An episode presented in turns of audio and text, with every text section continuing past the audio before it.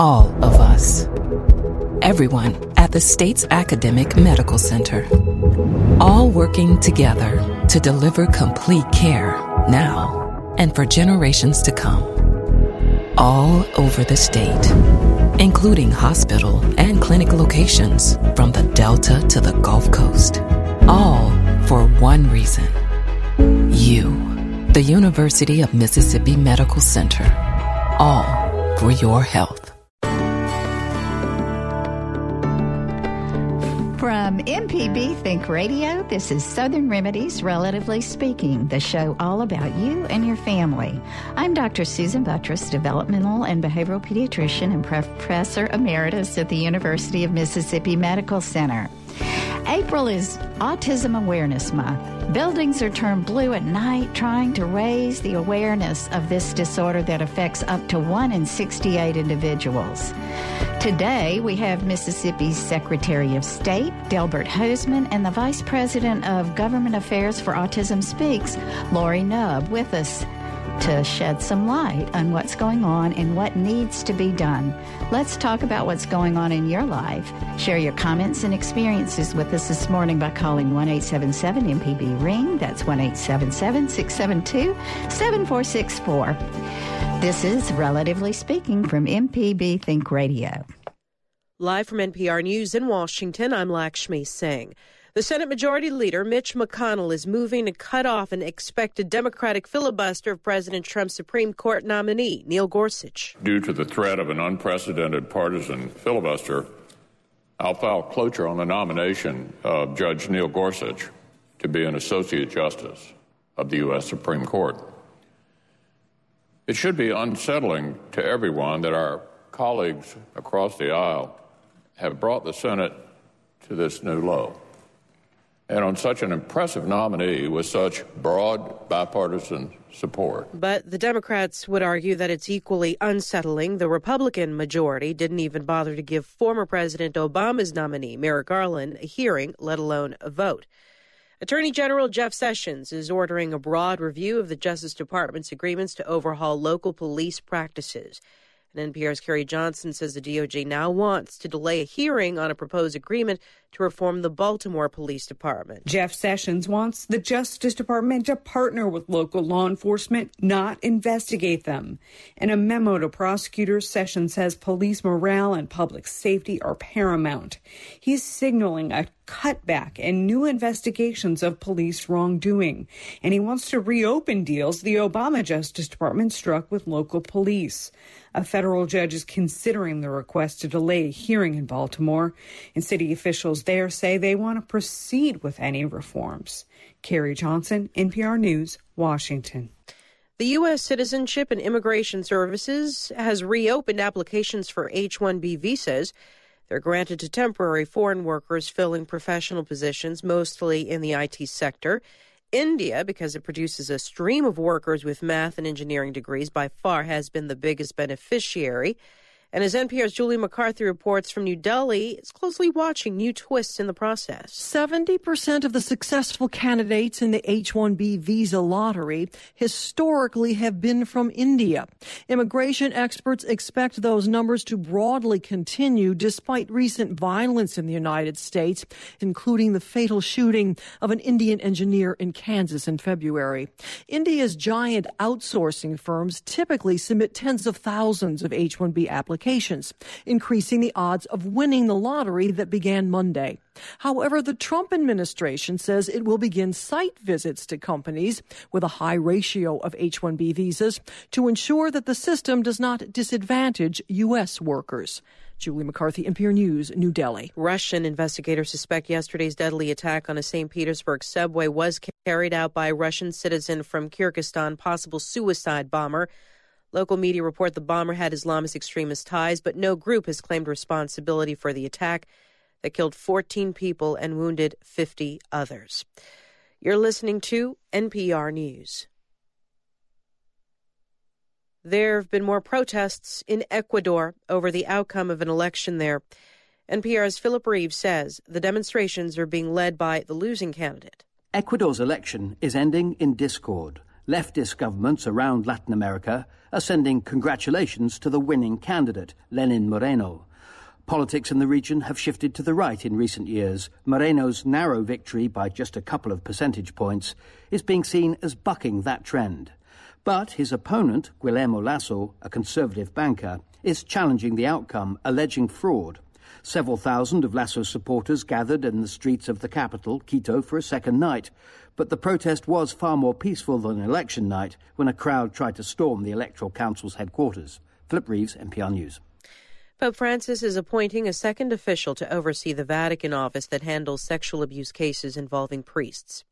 He has named Monsignor John Kennedy to lead the discipline section of the Congregation of the Doctrine of the Faith. The Reverend Hans Zollner, a prominent figure in the Church for Fighting Child Molestation, was recently named as advisor to the Vatican's office. The shakeup comes at a time when the Holy See is under renewed scrutiny over its response to clerical sexual abuse. The NCAA will consider allowing championship events to be held in North Carolina again after the state rolled back a law that had limited protections for LGBT people. The governing body of college basketball says while it's still concerned about elements that remain unchanged, it says the law now meets minimal NCAA requirements. This is NPR News. Support for NPR comes from Constant Contact with email marketing features like drag and drop editing and mobile friendly templates, Constant Contact is committed to helping small businesses and nonprofits become marketers. Learn more at constantcontact.com. This is Relatively Speaking with Dr. Susan Buttross on MPB Think Radio. To take part in today's show with your questions or comments, call 877 MPB Ring. That's 1 877 672 7464. Or you can email the show family at MPBOnline.org. And now, Relatively Speaking on MPB Think Radio.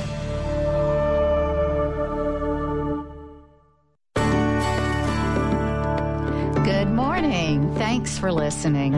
I'm Dr. Susan Buttross. This is Relatively Speaking. And April is Autism Awareness Month. Over the last few years, buildings are turned blue at night, trying to wa- raise awareness of uh, this disorder, autism spectrum disorder, that affects in some areas up to 1 in 68 individuals.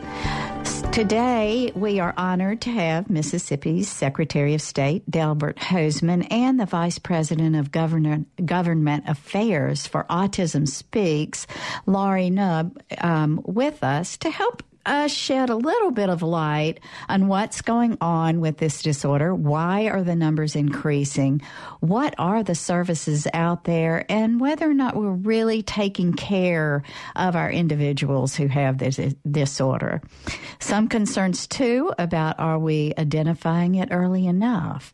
So before we get to our guest, I just wanted to um, remind you a little bit, just very quickly. I know we've talked about it on this show before about what autism is, um, but just a quick reminder: autism spectrum disorder is a developmental disability that can cause significant social communication and behavioral difficulties. Um, typically, you cannot see anything. This person who has ASD, as we'll call it from now on, um, they they look like you or I look.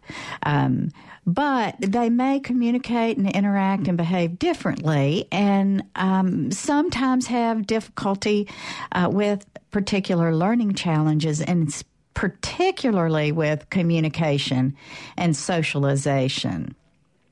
Now, the the sort of new data has showed sh- has shown that um, over 50% of individuals with ASD have normal intelligence. So these are individuals who can really communicate to our society um, as long as we help them overcome some of the challenges. Now, ASD used to have lots of different names um, autistic disorder, pervasive developmental disorder, Asperger's syndrome, and now all those disorders are couched under that one umbrella of autism spectrum disorder. So, like I said in the promo, um, the CDC estimates that there are one in 68 children identified with autism spectrum disorder. But something that's interesting about this is the numbers are higher in areas where the services are better. So are we under identifying individuals in other areas, other states, other countries where perhaps uh, the diagnosis is not clearly understood, uh, the disorder is not clearly understood, or the diagnosis is made late? Even in the U.S., even though we know we can diagnose autism spectrum disorder as early as two years of age, the average age of identification is four. That's a lot of time in a young child's life not to have identified a disorder that needs intervention. Many times, the first sign of autism spectrum disorder is speech language delay. And back in January, we talked about this on this show about how do you differentiate autism from speech language, just a clean uh, speech language delay. And it the issue is that typically individuals with autism spectrum disorder have problems with the socialization and the nonverbal communication skills, not just verbal language, but also nonverbal, reading gestures, reading body language, that those issues that are so incredibly important to have when you're trying to socialize and get people to understand what you're you're trying to tell them. So um, I believe that we have our esteemed Secretary of State, Delbert Hosemann, now in with us. Um, is that correct, Sam? It is correct. Good. So, can we bring him on in? I'd love. Yeah, he's in right now. Oh, hi. Hey, Dr. Buttross, how are you? Uh, I am wonderful, and I want to thank you so much, Secretary, for joining us and spending your time I'm with us. To. It's a great. This is a great public cause, and you were just outlining some of the issues faced by literally thousands of our Mississippi children and, and grown-ups, and it's time to address them further. I think. Right. Until um, probably 10 years ago in Mississippi, we were vastly under identifying individuals with autism spectrum. I remember um, probably about 10 years ago, I started looking at numbers that were identified by the schools. And um, gosh, we have what, about 800,000 children from uh, birth to 18 or 21, I believe, in Mississippi, which means if one in 68 children have autism spectrum disorder, we should have quite a few, right? And what I found is we had less than a thousand identified back then. Now I know we're much better now, right? Yes, ma'am. We we are better, but um, unfortunately limited. And uh, the, the fact, uh, the limitation comes one from the limited number of people like yourself that have the capabilities, uh, physicians that have the capabilities to diagnose this to also uh, the individuals like masters, those BCBAs that work with these children, really can identify them much better on the spectrum than and then maybe a general practice uh, pediatrician or someone like that may may make a diagnosis. So you're right, and then the schools have have really um, uh, not had the ability to, to to define what what it, when they put in special needs, they put in uh, a number of different individuals, some of which may be autistic, some may be others. And autistic children, as you know, uh, oftentimes and most of the time have way above average intelligence. And They have an auditory problem and, and, and the issues that you've outlined. And in, in addition to that, we've got, um, I got it in a second.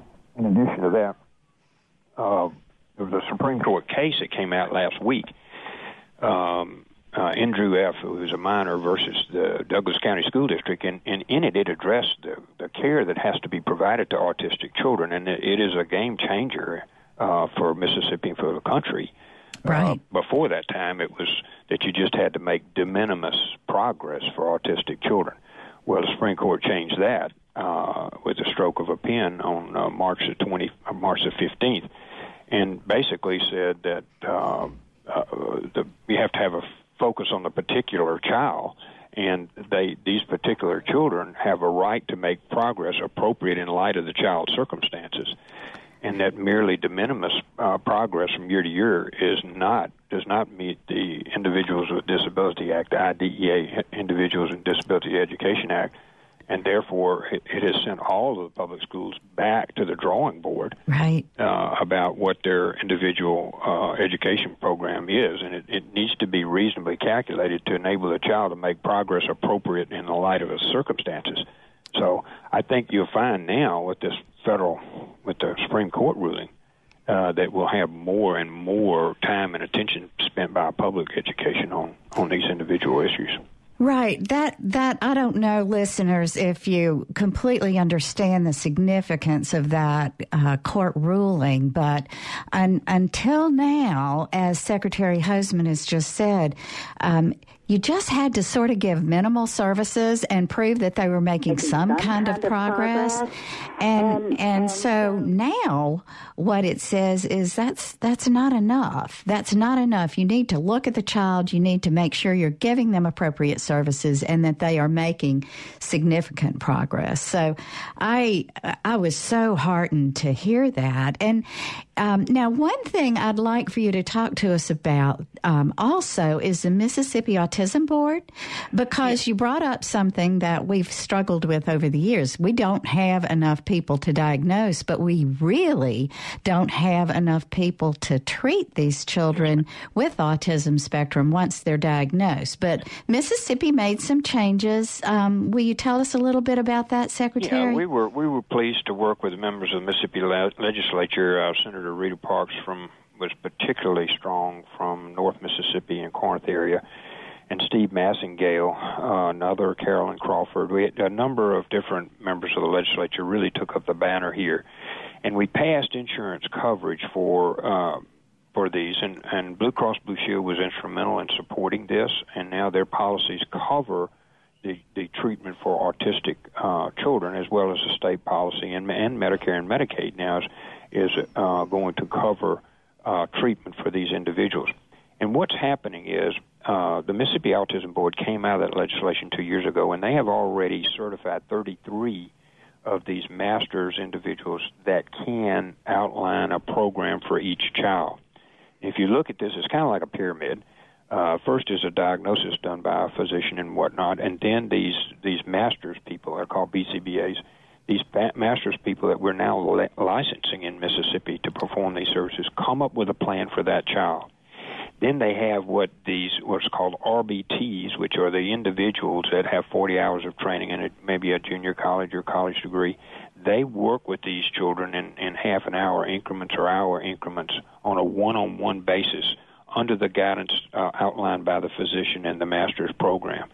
So uh, the we have now in place a structure to, to address each individual child's needs and each individual's progresses, wide variations on this spectrum, and and these now children will be able to be diagnosed by competent individuals, first the physicians, then the master's program, and then treated by these licensed individuals that have that have these this kind of experience, and it is a huge breakthrough for uh, for Mississippi, and, and later than it should have been, uh, but as you may know, Mississippi was the first case where a gentleman in Forest uh, uh, about 50 years ago was the first diagnosed case of autism. Right, and right. He's still alive today, and these individuals, of course, we hope will progress through to have meaningful lives and, and be employed and all the other things that we want for for any person in our society. So we we made great progress in the last two years in getting insurance coverage, getting more people licensed, and but clearly, uh, particularly the Supreme Court ruling that you, that you just outlined, each school in Mississippi uh, will have to have this kind of individual employed there. In uh, in meetings like with Rankin County here, is a very excellent school district, they they think they may have 150 of these uh, of these individuals that are on the autism spectrum. So treating 150 children on an individual basis to ensure that they're making adequate progress and appropriate progress is uh, uh, uh is uh, certainly well deserved and will be um, uh, um, they'll have to be very active to meet these standards. And and I assume I know all the schools will be very interested in going forward with this, but uh, we'll we'll see a good many changes I think in Mississippi public education over this. That's that's really great to hear, um, Secretary. Will you ta- talk to us a little bit too about the event coming up tomorrow? Oh, yes, ma'am. Doc, we tomorrow it is Autism Awareness Month, of course, and we are very excited to have come to Mississippi the vice president for Autism Speaks, the national level. They raise over hundred million dollars a year to for research. For research, they're a wonderful organization. Yes, ma'am. They're they're a great nonprofit organization, and they do research, and then they have a call line, and they distribute packets on for people that are that are diagnosing these children how to treat and how to act and things they need to do. Just a phenomenal thing. Well, the vice president of the whole thing is coming to Mississippi uh, tomorrow morning. She'll be in the Capitol along with the head of the autism board, uh, uh, individual moms with with children that are f- affected by autism. We'll, we'll have a press conference from 11 to 11:30, and then we have a roundtable discu- discussion with um, with people from the junior college system, from moms that have this, uh, individual. Uh, private schools that are addressing this, uh, a whole gamut of things. It starts about noon, and will be live uh, streamed on, on Facebook. And so we'll be getting that out here in a little bit, and you can call our office and we'll give you this, the Facebook contacts. But right, I'll be, be there. I believe the press conference starts at 11 a.m. Is that correct? 11 a.m. at the state capitol. Yeah. Everyone, of course, is invited, and and we'll have uh, Jim speak, uh, who's head of the autism board. Uh, Lori will speak, who's coming in, and um, from Autism Speaks, and, so, and we have some other individuals that have autistic children will we'll discuss what goes on with them. We'll have a message from the governor, that kind of thing, and then we go to hard work, which will be uh, this roundtable discussion in the in the state capitol, actually, and uh, we'll, that will probably last an hour, hour and a half. And as I say, if you miss that, we'll be we'll be posting it on the Secretary of State's website and Autism Board's website, so people can look at it. I expect some good ideas to come out of that as we're facing really a changing world uh, in this area. This sounds exciting and wonderful, and thank you so much for helping. Your office has been great at organizing this and reaching out to others, and um, thank you for your hard work in this area, Secretary Hosemann. We really appreciate it. I know the all all of us in the state who either have children with autism spectrum or are are working hard to diagnose and treat. Um, really appreciate the work that you you have done.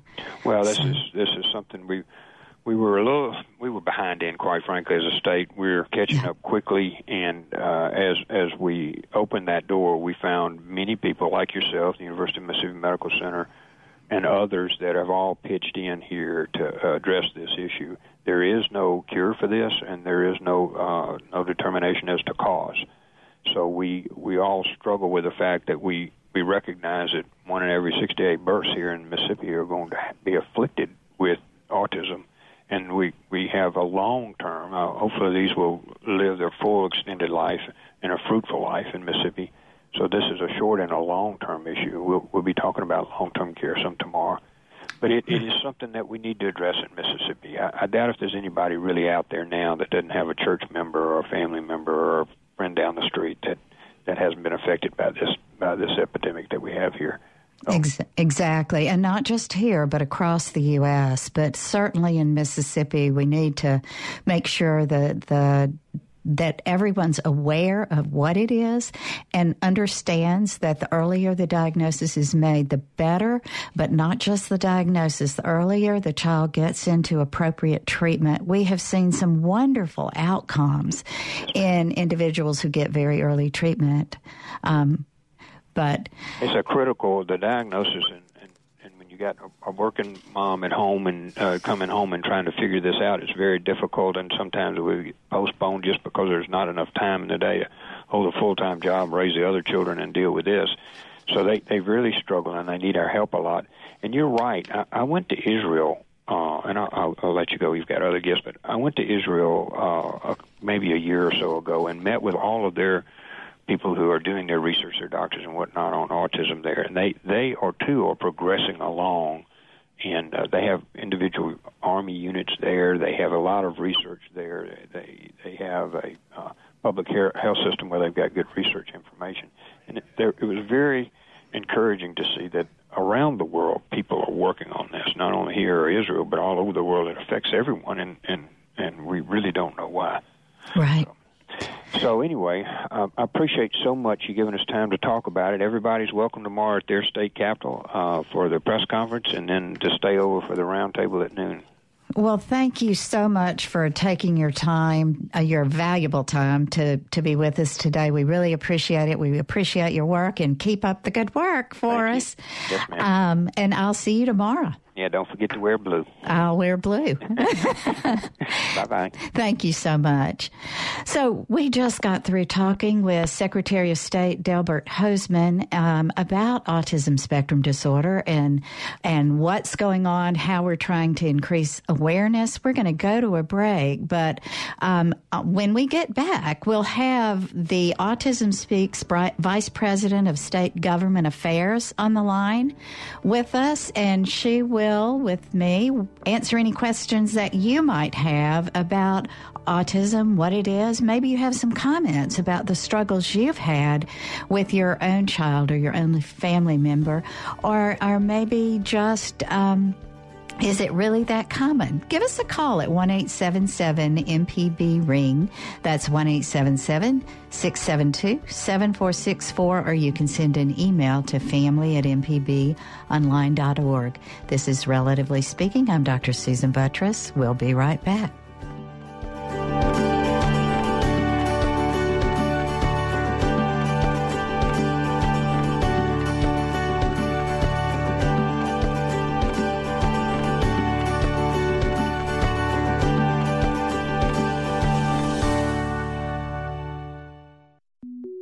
Podcasts of your favorite MPB Think radio programs are available now. With any podcast app, you can search, subscribe, and never miss a second of MPB Think Radio.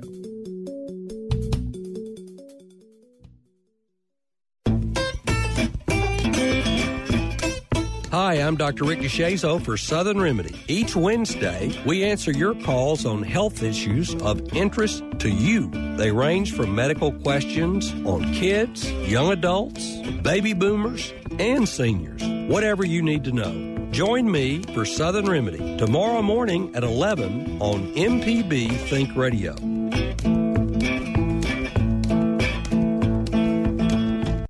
Listen to stories and shows, go to MPBOnline.org.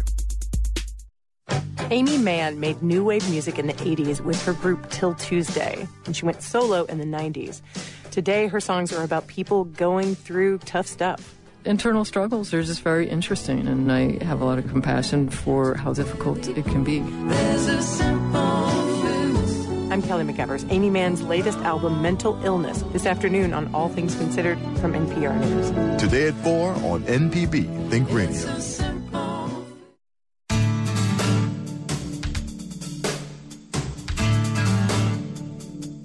This is Relatively Speaking on MPB Think Radio. To take part in today's show with your questions or comments, call 877 MPB Ring. That's 1 877 672 7464. Or you can email the show family at mpbonline.org.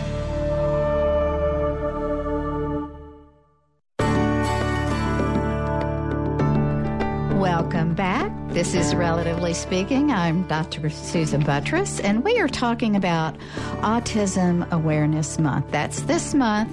Um, buildings turn blue. We're trying to raise awareness about the disorder.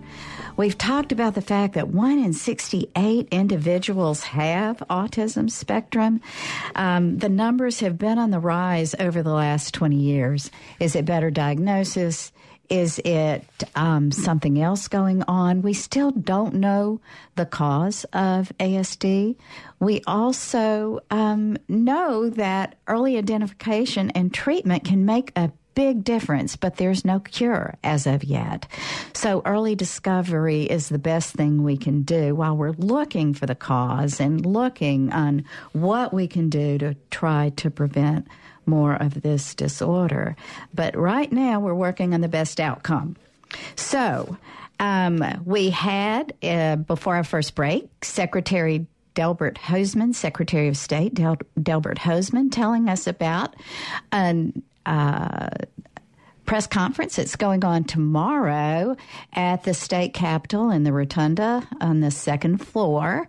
I believe it's at 11. And now I'm so excited to bring in uh, Lorri Unumb, who is Autism Speaks Vice President of State Government Affairs. She is um, with an organization that does amazing things. Hundreds of millions of dollars um, go into this area to look at research and treatment.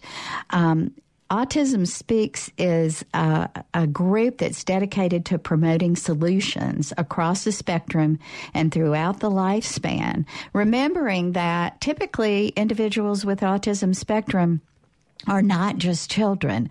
They live um, usually long lives and many times very productive if they are helped to get in the right direction through the treatment. So, Autism Speak also works on advancing research, and um, I am so excited that Lorri, who is a very busy, busy individual, has agreed to call in and help me answer questions that you might have. We have a caller, but let's first welcome Lorri. Lorri, good morning. Good morning. Thank you so much. Well, thank you for calling in and I I guess you're not here in our state yet. Is that correct? That's right. I'm calling from my office in Columbia, South Carolina, but I am headed to your state tonight and looking forward to the big press conference tomorrow at the state capitol.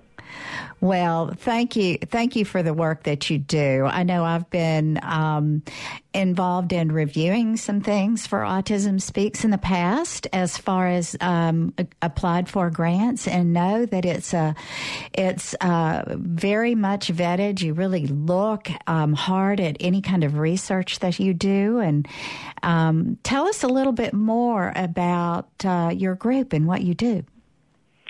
Well, thanks for the opportunity to share about Autism Speaks. We were founded about a decade ago, a little bit more than a decade ago, by a grandfather of a young man with autism named Bob Wright. And uh, Bob and his wife, Suzanne, um, uh, Bob was the president of NBC News and was um, just uh, very disappointed in the state of affairs surrounding autism spectrum disorder at the time his grandson was diagnosed.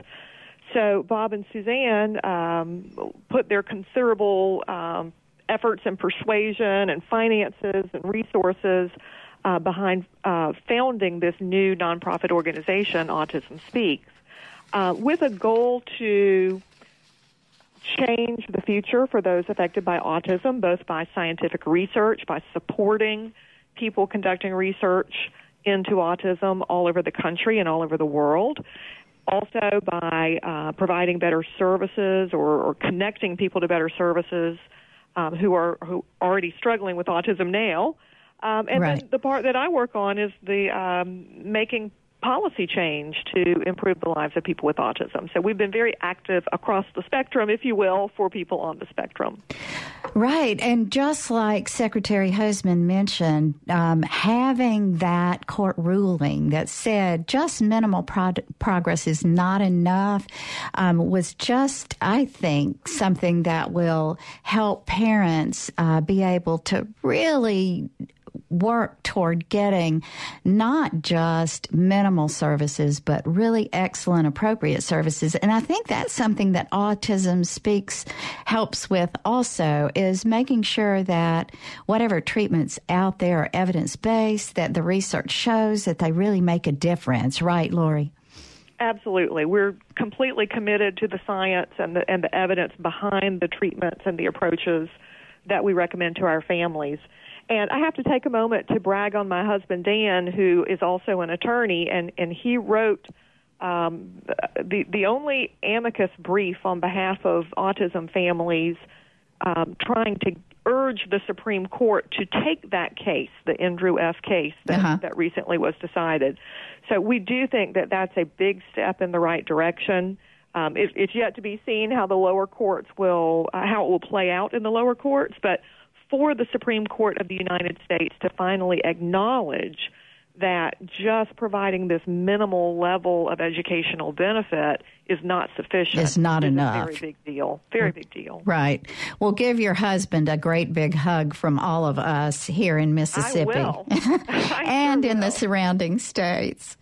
Um, Lorri, let's go to our first caller. We have Mandy in New Albany, Mississippi. Good morning, Mandy. Thanks for calling. Good morning. I would like to um, just make a comment. Then I would like to hang up so I can listen. Okay.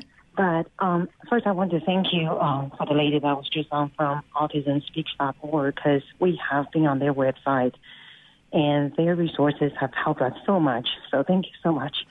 And um, secondly, I was listening to your conversation with the secretary, and he had mentioned um, about the resources that have become available um, because of the result of the Supreme Court ruling and all the positive things that may start happening at the schools, which is very exciting for me. But I would like to make a comment just as a parent for um, a child with autism.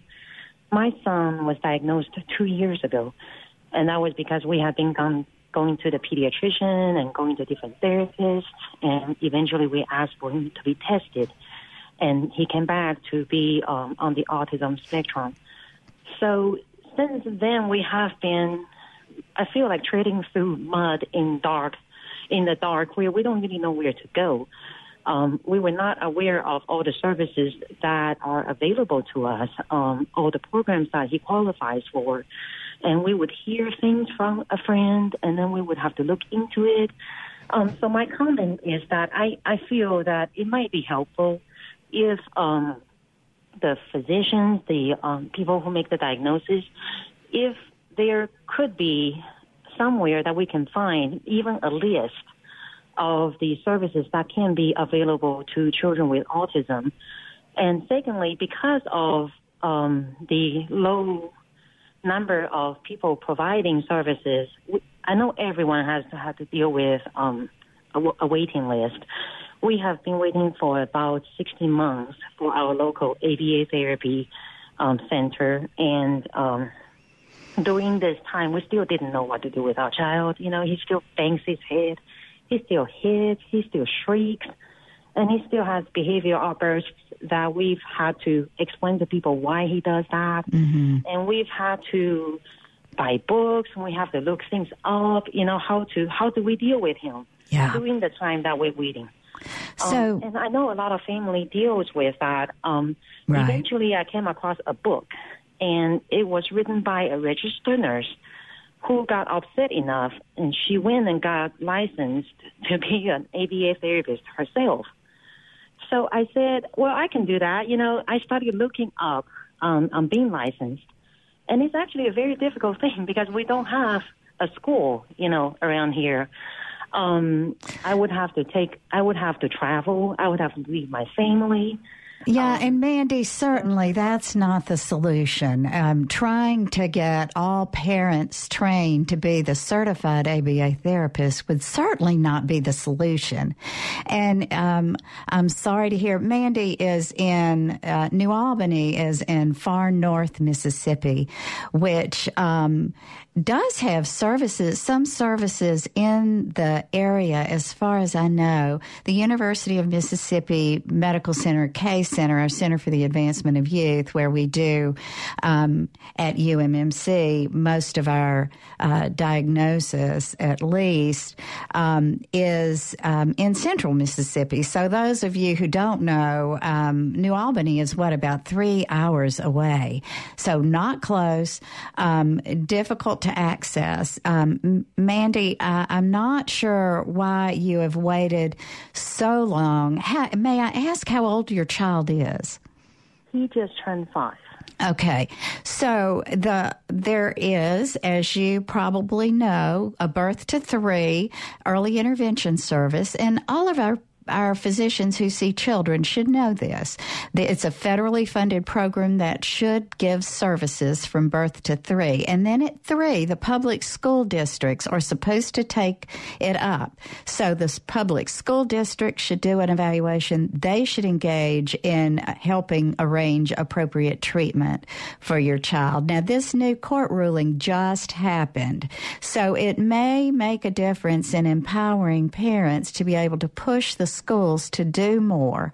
But, um, I think you're right. I will say, and Lorri, you may um, agree with me that this is probably not Mississippi unique. There are physicians out there who still don't know what the appropriate services are, who still don't know. And we work very hard at the University of Mississippi Medical Center to train our residents. But, you know, the people who were trained 20, 30 years ago do not have the same information.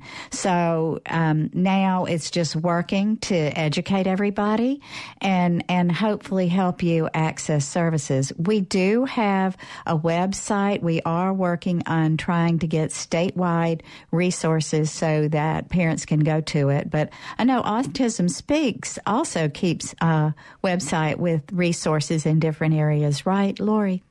We do. And, and, Mandy, thank you for your kind comments about Autism Speaks.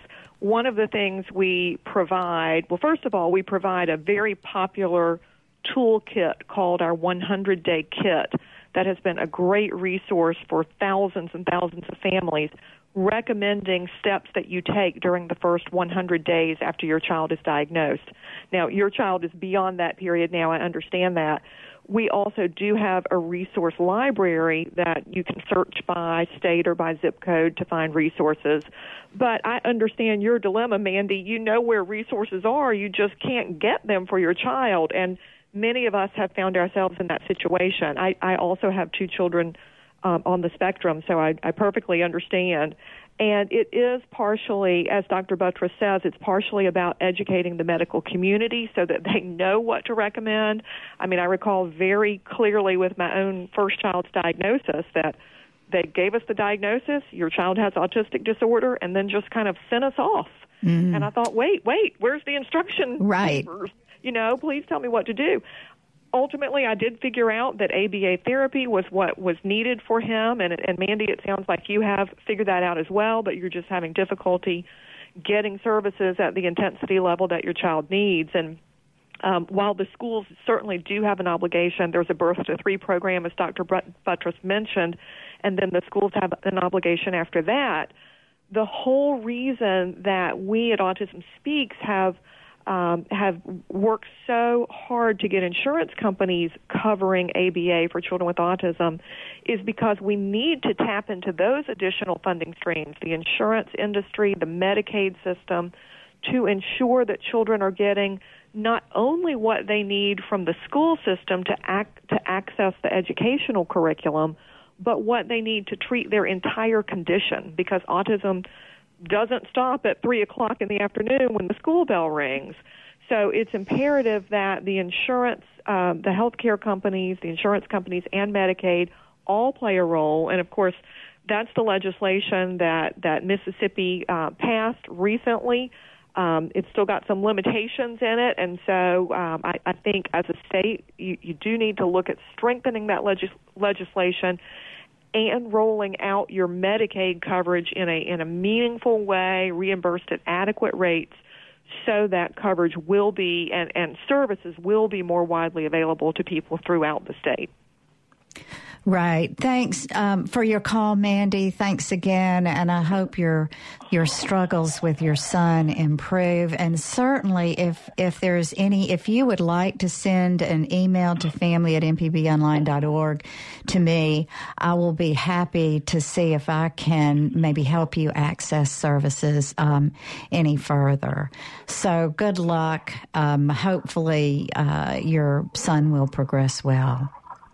So thanks for your call, and and Lorri, um, I will certainly agree with you. Uh, though we have had some uh, legislation that has been passed that says insurance companies will cover, Medicaid will cover.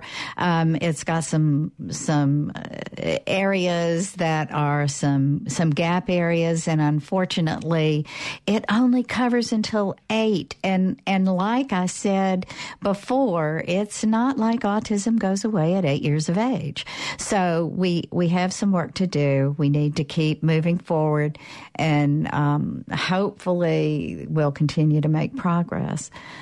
Well, Frank's been very patient. Let's go to Frank in Jackson. Frank, you have some comments about funding. Yeah, I hate to rain on the uh, the public officials parade, but typically in Mississippi and in this entire country, we make symbolic steps. And in America, if you don't put money behind it, you really just, you know, you're really just trying to fool people. The good news is that there are studies out over the last 20 years that indicate that in societies where there is income just uh, inequalities, the more inequality you have in the income, the lower the life expectancy of the inhabitants including the rich. Um, uh, rich people in the United States typically die five to seven years sooner than rich people in other parts of the world. This situation that we have services that we need and legislation is passed and no money is, is, is delegated, that is a middle class problem. And hopefully this Trump phenomenon will awaken Americans up to the power that they have. We have been taught for the last 35 years that America is a poor country, that we can't afford this, we can't afford that. And that is ridiculous. This is the wealthiest nation in the history of mankind. Yet we let a small percentage of people, doctors included, who are in the top 7% of earners, basically saying that we don't want to pay a equitable share so the entire society can progress. Okay, Frank, I understand where you're coming from, and and I agree with you in that many times we have legislation passed or laws passed or court rulings, but the unfortunate thing is that we don't have money behind to support it. And certainly, one of our issues that we've had is, um, I think everybody agrees that the earlier we can get these children into treatment, the better. That makes great sense. But as everyone heard, Mandy is certainly um, speaking for the masses who have tried to access services. They end up on these inordinate wait lists where they can't get the services. Now, the good news is we we do have training programs here now that are training ABA therapists. We do have training programs um, to train the the RBTs who are supposed to be assistants in helping to implement the therapy. We just need to get more, and we need to move forward more quickly. Um, Lorri, these aren't uncommon problems that one hears in other states, right? Of course not. Um, every state, to varying degrees, has grappled with exactly these issues, and I applaud the autism families in Mississippi and around the country who have made their voices heard. That's exactly the way to get some funding behind these services. And of course, when you're when you're talking about private health insurance, you're not asking for money from the state. Um, that's reimbursed through the premiums that people already pay. But when you're looking at public systems like Medicaid or the education system, it is a matter of fighting for those dollars. But the autism community has been very effective over the last decade of educating legislators and other policymakers about the needs of, of our children and about what a good investment it is um, to see that our children get the treatment that they need as young as possible um, because then, as, as you said in the introduction, many of them can become contributing members of society. They can become taxpayers. Exactly. And that's what, as parents, we all um, are hoping for for our children with autism. Right. Well, we're going to take one more break. This is relatively speaking. We have been talking with Lorri Unumb, and who is the Vice President of State Government Affairs on autism spectrum disorder and what we need to do, and the fact that this is a disorder that affects one in 68 individuals, and it doesn't mean that they can't be contributing members of our society, but we have to treat them appropriately and identify them quickly. So when we get back, we're we're happy to hear from you. Any questions that you have, Lorri? Can you stay with us? I can. Okay. I can. So we have a few more minutes. Give us a call at 1 877 MPB Ring. That's 1 877 672 7464. You can send an email to family at mpbonline.org. This is Relatively Speaking. We'll be right back.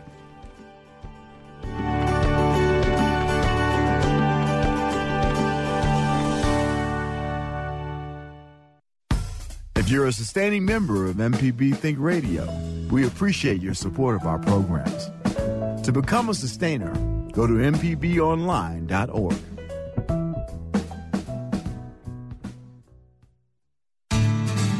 Southern Remedy is a production of Mississippi Public Broadcasting Think Radio and is funded in part by a grant from the University of Mississippi Medical Center and by the generous support from you, our listeners. If you have a vehicle that you no longer need and is collecting dust, we have a solution. Donate it to MPB. Your donation will go towards supporting your favorite programs that keep the community informed. To get more information about our car donation program, call us at 877 MPB4 car or visit mpbonline.org slash support.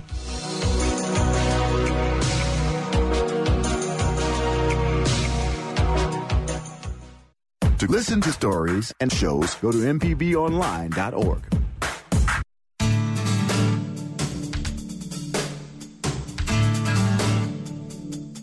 This is Relatively Speaking on MPB Think Radio. To take part in today's show with your questions or comments, call 877 MPB Ring. That's 1 877 672 7464. Or you can email the show family at MPBOnline.org.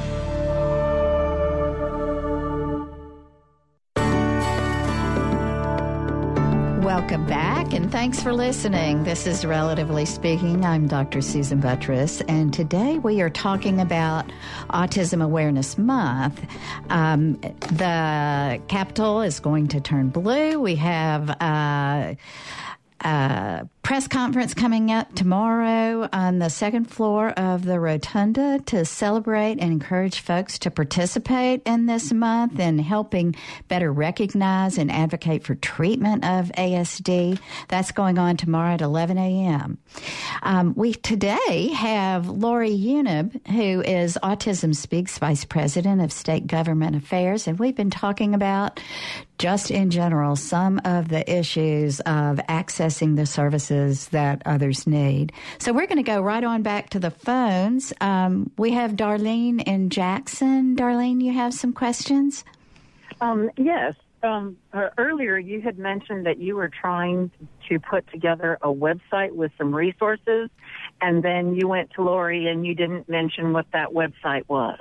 Oh, I'm sorry, Darlene. Our our website is uh, the Center for the Advancement of Youth at the University of Mississippi Medical Center, and um, at present we are in the building stage of getting everything updated, and uh, I know a lot of work is being done in it right now. I was just looking at it. It's going to have some great ways uh, to access the services. Right now, there are other um, services out there under the a couple of other websites. I know our um, the. I'm sorry, I'm just blanking. We have a. Um, local, I need someone to call in. I know they are listening. Um, if there are some other websites that have resources out there, and I will get them posted on our Facebook page, um, Darlene, because there are already resources out there. But if you will access the Center for the Advancement of Youth um, website, I will certainly. Um, make sure that the services are are posted um, soon if they are not up there now. Okay. There was also an organization, I believe they were called Next Step, that um, worked with um, uh, older youth with autism. Have you heard of that program? Next Step. I have not. Okay. Um, I I know that there is uh, there there are several. Is that a national organization? Lorri, do you know anything about that? I don't think I do. Um, I, I know a number of organizations that work um, on more lifespan type issues, but I don't believe I've heard of that one. Okay. Yeah. So, um, I also know that Pam Dollar and her organization for the uh, Mississippi Citizens with Disabilities is um, also has some great resources out there. Um, so she is, uh, if you Google Pam Dollar's name, um, she's got a couple of websites uh, out there with great information. Pam has a, a son with autism and um, has done a lot of great work, and she'll be on our show later this month. Okay, I believe that's the Coalition for Citizens with Disabilities. That's it, the Coalition for Citizens with Disabilities. Okay. All right. Well, thank you so much. Thanks so much, Darlene. Um, let's go next to Audrey in Starkville. Um, Audrey, you have some comments about a camp. Yes. Hi. Thank you for having me. I just wanted to say that um, there is a camp, Camp Lake Stephens in Oxford, Mississippi. Um, that is a year-round camp, but during the summer, of course, they offer summer camp programs. And um, one week during the summer, uh, you'd have to look on their website. I apologize, I don't have that information, but they do have a week where they encourage um, children who have disabilities, including autism, to come, and they um, are able to go through the camp experience like a normal camper with um, you know they're in with other campers, and so it's it's a great opportunity for those of you who are looking for something to do this summer. Um, there's also an adult week for adults, and I know this is focused primarily on children right now, but if anyone is listening who has um, is a caretaker of an adult with autism, they should also look at Camp Lake Stephens for their week where they um, offer camps for adults with autism.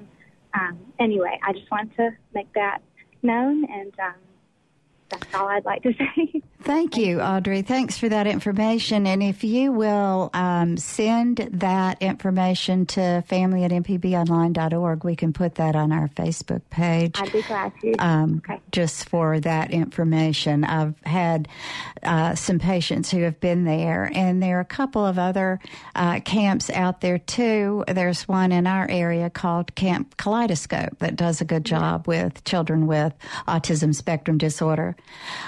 Uh, thanks for your call, Lorri. Yes. Um, we any last words? We've got just a couple of minutes of the sure, show. Well, sure, I, I will add um, in response to the last caller. There uh, has been for the last several years at Autism Speaks a program called the Baker Summer Camp Program, which has funded scholarships for campers on the spectrum. Um, and there, if you if you Google Baker Summer Camp Program and um, go on the Autism Speaks website, you can see a list of the camps that we've funded over the years. Um, so if you're if you're looking for a camp, I'm not actually sure if that scholarship is still active. The scholarship program itself is still active, but um, it's still a great resource for people who are looking for camps that are speci- specifically designed for people on the spectrum mm-hmm. or that accommodate people on the spectrum. That sounds great. So that's on your website, Autism Speaks website. That's right, www.autismspeaks.org. Great. Well, thank you so much for your time today. And I so look forward to seeing you tomorrow at the Capitol. Um, and um, everybody out there, if you have time, wear blue, like Secretary Hosemann said. And let's give all our support we can to this month uh, toward autism awareness. But not just this month. Keep in mind that our we've got many children out there who need help, many adults who need work on transition. We'll continue continue to talk about the different areas of autism spectrum over this next month on this radio show, and we look forward to having more participate. And we will gather those resources back to Darlene's question, and I'll have those uh, websites um, available next next week for all of you. So thanks again, Lorri Unumb, uh, Autism Speaks Vice President. Thanks again to Secretary of State Delbert Hosemann, and thanks to all of our listeners for being with us today. Today's show is engineered by Sam Wells, our call screener, Sharita Bryant. I'm Dr. Susan Buttross. I hope you'll join us next Tuesday at 11 for Relatively Speaking, and stay tuned for NPR's Here and Now coming up next on MPB Think Radio.